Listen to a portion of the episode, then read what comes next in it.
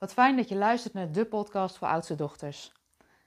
Mijn naam is Aike Borghuis en ik ben net als jij een oudste dochter. En in deze podcast wil ik het graag met je hebben over zelftwijfel. En waarom nou het onderwerp zelftwijfel? Ik denk dat het onderwerp zelftwijfel heel veel oudste dochters tegenhoudt om te gaan doen wat ze eigenlijk echt willen. En ik denk dat we dat allemaal wel kennen. We voelen wel dat we een nieuwe stap willen zetten.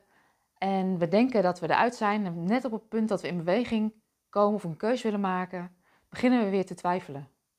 We beginnen te twijfelen aan de keus. Is het wel de goede keus? We beginnen te twijfelen aan onszelf. Wie ben ik dat ik denk dat ik dit kan? Wie zit er nou op mij te wachten? Ik kan het nog helemaal niet. En weet dat die zelftwijfel altijd om de hoek komt kijken als jij dingen gaat doen anders dan dat je ze gewend bent. En dat is ook logisch dat die zelftwijfel zo de kop opsteekt. Want die zelftwijfel heeft vaak te maken met je ego, met je innerlijke rechter. En die innerlijke rechter wil niks liever dan je veilig houden. Die wil je op je plek houden. Die wil het houden zoals het nu is. Want dat voelt veilig en vertrouwd. En nou ja, dat veilig en vertrouwd voelen is denk ik ook een grote valkuil. Want als alles wel oké is, dan is het ook lastig om echt in beweging te komen. Stel dat je helemaal klaar bent met de situatie, dan voel je wel van oké, en nu pak ik door en nu ga ik. Maar als heel veel dingen wel oké zijn, dan is, dan is het makkelijker om je te laten leiden door die stem van de zelftwijfel.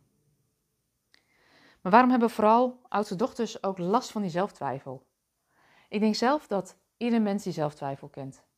En ik denk dat oudste dochters er wat meer last van hebben, omdat we geneigd zijn om alles onder controle te houden. We hebben graag de touwtjes in handen, we weten hoe de dingen gaan. En ja, als je dingen anders gaat doen dan dat je ze altijd gedaan hebt, dan vraagt dat van jou dat je de controle los gaat laten.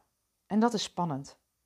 En ik denk dat dat iets is wat oudste dochters bovengemiddeld spannend vinden. Maar maak maar eens contact met dat gevoel dat je eigenlijk een nieuwe stap wil zetten, of dat je eigenlijk een knoop wil doorhakken, of een andere belangrijke keus wil maken. Dat zijn vaak de momenten dat die zelftwijfel opkomt. En stel jezelf maar eens de vraag: wat zegt dat stemmetje allemaal tegen me? Eén ding weet ik wel. Die stem van de zelftwijfel zegt dingen tegen jou die je nooit zou zeggen tegen iemand van wie je houdt. En dat die stem van de zelftwijfel opkomt, is ook eigenlijk heel logisch. Want je weet nu wat je hebt. En op het moment dat je die stem van de zelftwijfel niet je langer laat leiden, dan betekent het ook dat je spannende stappen gaat zetten.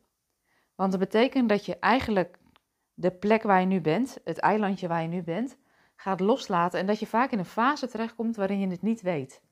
Je kunt het wel vergelijken met een bootje wat uit de haven vaart.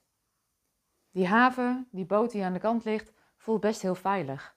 Maar op het moment dat je het anker losgooit en aan het roer gaat staan, dan weet je niet precies wat je onderweg tegen gaat komen. En dat vinden we spannend. Dat is ook de bedoeling.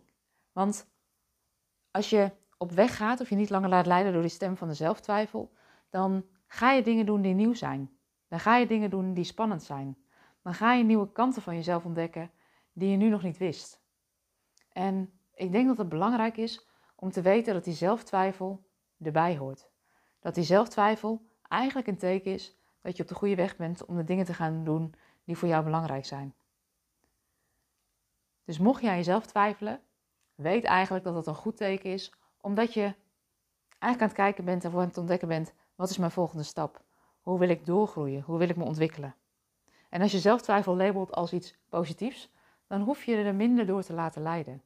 Die zelftwijfel mag er nog wel zijn, maar ik wil je uitnodigen om te kijken welk eerste kleine stapje kun je wel zetten. Ik wens je heel veel plezier met deze ontdekkingstocht Twijfel niet langer aan jezelf, maar ga kijken welke kleine stapje je wel kan zetten. En ik ben heel benieuwd. Mocht je deze podcast nou interessant vinden, abonneer je dan.